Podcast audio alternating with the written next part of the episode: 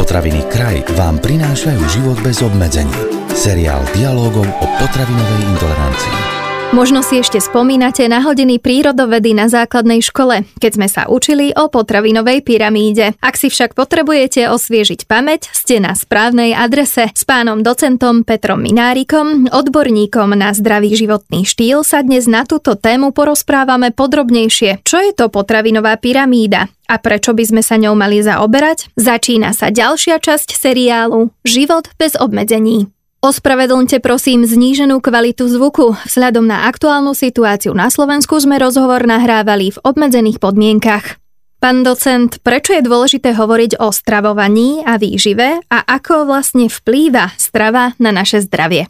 Zo všetkých faktorov, ktoré vplývajú na naše zdravie, najvýznamnejší je životný štýl. Životný štýl, ktorého najdôležitejšou súčasťou je stravovanie a pohybová aktivita, má 50 až 60% vplyv na naše zdravie. Pre porovnanie, dedičné faktory majú 10 až 15% vplyv. Zdravotná starostlivosť má takisto iba 10 až 15% vplyv. A vonkajšiemu prostrediu sa pripisuje 20 až 25% vplyv na zdravie ľudí minulom podcaste sme si vysvetlili, že strava a výživa patria medzi významné faktory závažných chronických ochorení, akými sú obezita, cukrovka, srdcovo choroby a nádorové choroby. Pritom niektoré živiny a potraviny, ktoré ich obsahujú, môžu zvyšovať rizika týchto chorôb, kým iné tieto rizika znižujú. Tie druhé potraviny môžu pri systematickej konzumácii v dlhodobom horizonte prispieť nielen k dlhšiemu veku dožitia ľudí, ale dokážu predlžiť aj zdravé roky života a zvýšiť kvalitu života. A to predovšetkým vo vyššom veku,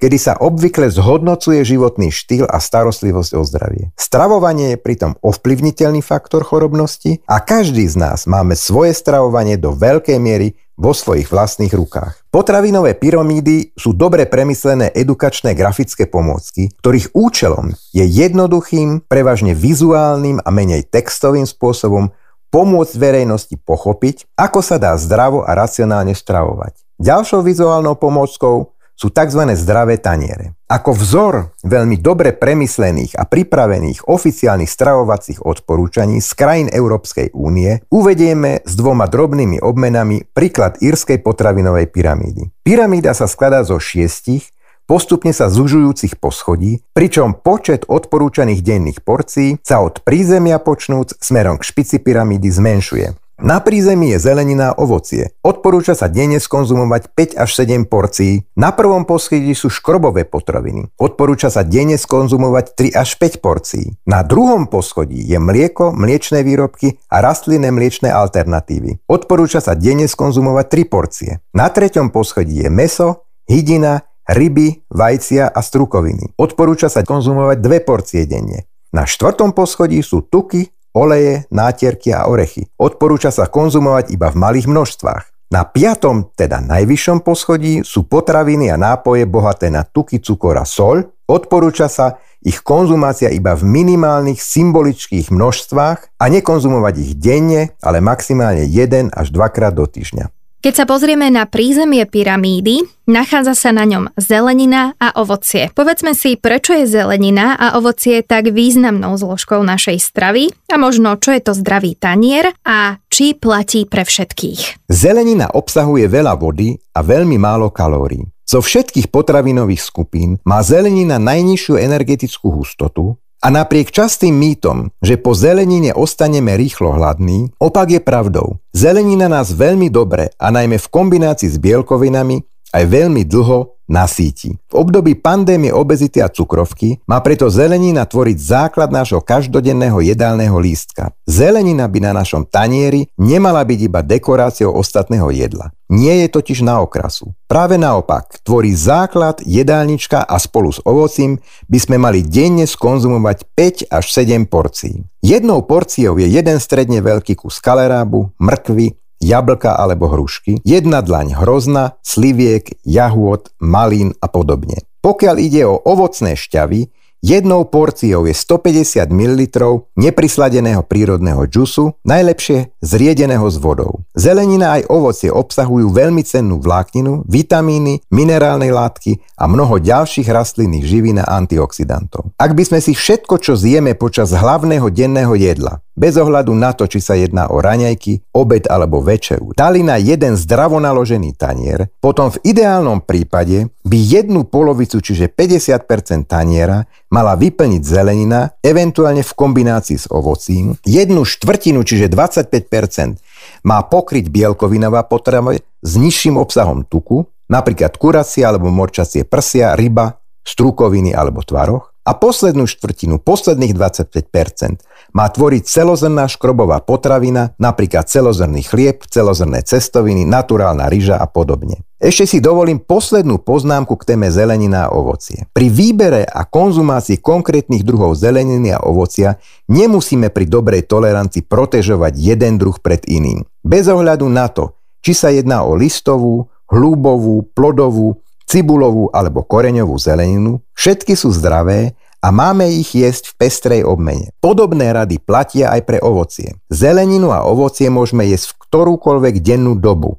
Najlepšie rovnomerne rozdelené v priebehu celého dňa. Celkové denné skonzumované množstvo by malo určite presiahnuť 400 gramov. Za jeden deň môžeme napríklad skonzumovať 500 gramov zeleniny a 300 gramov ovocia. Niektorým ľuďom s citlivejším trávením môžu niektoré druhy zeleniny alebo ovocia spôsobiť nafúkovanie čriev, preto v prípade nižšej tolerancie treba postupovať individuálne, voliť menšie porcie alebo sa niektorým druhom vyhýbať. Na prvom poschodí pyramídy sa nachádzajú tzv. škrobové potraviny. Prečo je dôležité jesť aj tie?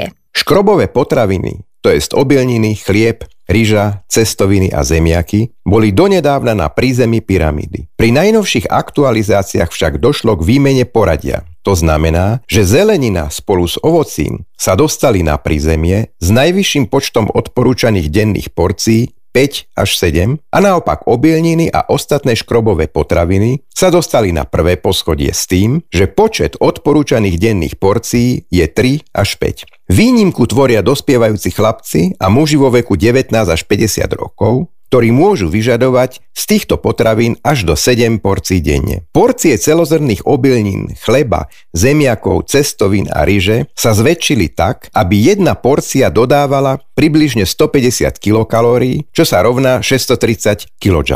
Môžu to byť napríklad dva tenšie plátky celozrného chleba, čiže dva plátky po 40 gramov, to je dokopy 80 gramov. Aká je úloha vlákniny pre naše zdravie? Treba povedať, že vláknina je mimoriadne zdravá a naše zdravie podporuje rôznym spôsobom. Výpočet osožných vlastností vlákniny presahuje časové možnosti tohto podcastu. Existuje vláknina vo vode nerozpustná, napríklad celulóza, ktorá sa nachádza v obilných otrubách alebo v koreňovej zelenine a ktorá podporuje črevnú peristaltiku, čiže pohyb čriev. Zabraňuje tým zleniveniu čriev a rozvoju zápchy. Je to akási metla, ktorá v dobrom slova zmysle zametá na štráviaci trakt. Naproti tomu existuje aj vláknina vo vode rozpustná, napríklad pektíny alebo gumy, ktoré sa nachádzajú v ovsených otrubách, jačmeni, orechoch, semienkach, strukovinách, zemiakoch a takisto aj v ovoci a zelenine. Rozpustná vláknina vytvára s vodou v tráviacej trubici viskózny gel, ktorý spomaluje trávenie, dokonale nasíti, spomaluje vstrebávanie cukru, pomáha znižovať cholesterol v krvi a čo je snad najdôležitejšie, prospešné črevné baktérie dokážu rozpustnú tzv. prebiotickú vlákninu tráviť. Vláknina takým spôsobom zlepšuje črevnú mikroflóru, čo je veľmi dôležité. Dospelý človek by mal denne skonzumovať 30 až 35 gramov vlákniny a môže aj viac, ale nemal by menej ako 25 gramov. Čo je ešte dôležité povedať je to, že vláknina sa nachádza výlučne v rastlinných potravinách a celozrné obilniny sú jej významným zdrojom. To je dôvod, prečo by sme jednoznačne mali uprednostniť celozrný chlieb, pečivo, ryžu a cestoviny pred bielými druhmi, ktoré sú bez vlákniny alebo jej majú nedostatok. Pozor, vláknina sa vyskytuje výlučne v rastlinných potravinách potravinách. V mese, mlieku alebo vajcia ju nehľadajte a v slanine pochopiteľne tiež nie. Jednou porciou škrobových potravín môžu byť dva menšie krajce chleba 80 gramov, polovica šálky ovsených vločiek 50 gramov, jedna šálka varenej ryže alebo cestovín 150 alebo 200 gramov, dve stredne veľké alebo štyri menšie zemiaky. Poďme sa teraz venovať druhému poschodiu pyramídy. Tam sa nachádza mlieko, mliečne výrobky, syry a alternatívy mliečných potravín. Mlieko, mliečne výrobky a syry sú vo všetkých oficiálnych odporúčaniach stravovania a zdravej výživy zaradené do potravinovej pyramídy alebo do zdravého taniera. V našom pyramídovom modeli sú na druhom poschodí, to je nad zeleninou a ovocím, ktoré sú na prízemí a z ktorých máme konzumovať denne 5 až 7 porcií a nad škrobovými potravinami, ktoré sú na prvom poschodí a z ktorých máme konzumovať denne 3 až 5 porcií. Z mliečného segmentu sa odporúča denne konzumovať 3 3 porcie. Do segmentu mlieka a mliečných výrobkov sa zaraďujú aj rastlinné mliečné nápoje, a to predovšetkým sojové mlieko obohatené o vápnik, prípadne aj o vitamín D. Mlieko a mliečné výrobky obsahujú z veľkých živín bielkoviny, sacharidy, konkrétne mliečný cukor laktózu, ako aj tuky. Z minerálnych a stopových látok sú mlieko a mliečné výrobky predovšetkým výborným a cenným zdrojom vápnika, ale aj horčíka, selénu a zinku. Mlieko je takisto dobrým zdrojom vitamínov skupiny B. Najcennejšou látkou v mlieku, v mliečných výrobkoch a v syroch je asi vápnik. Vápnik sa dá príjmať aj z iných potravín. Z rastlinných potravín je dobrým zdrojom napríklad čínska kapusta, brokolica, biela fazula alebo kel. Mlieko síce nie je nenahraditeľným, za to však cenným a vďačným zdrojom vápnika. V jednom litri mlieka sa vyskytuje 1200 mg vápnika, čo sa rovná približne jednej dennej odporúčanej dávke vápnika pre dospelých ľudí. Výhodou mliečka a mliečných výrobkov je v tom, že sa z nich vápnik veľmi dobre vstreváva, konkrétne 30 až 45% Z mnohých rastlinných potravín, napríklad zo špenátu, rebarbory alebo červenej fazule, je vstrebateľnosť vápnika v dôsledku toho, že obsahujú šťavelany a fitáty mnohonásobne nižšia. Dobrým alternatívnym zdrojom vápnika sú sojové potraviny obohatené o vápnik. Hovorí sa im aj fortifikované sojové mlieko alebo fortifikované tofu. Pokiaľ niekto neznáša mliečný cukor laktózu, môže konzumovať bezlaktózové mlieko alebo bezlaktózové mliečne výrobky, napríklad kotič alebo tvaroch. Prípadne môže tolerovať kyslé mliečne nápoje, jogurt, kefír, cmar alebo acidofilné mlieko, ktoré obsahujú baktérie mliečného kvasenia, vďaka čomu majú menej laktózy.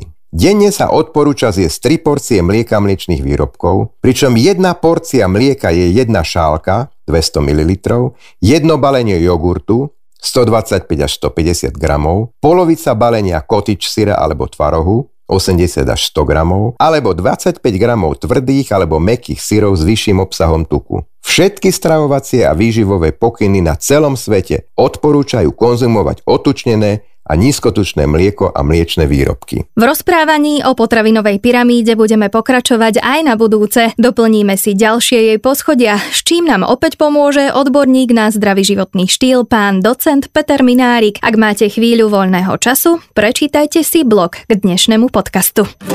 Tento podcast vám priniesol kraj. Moderné slovenské potraviny.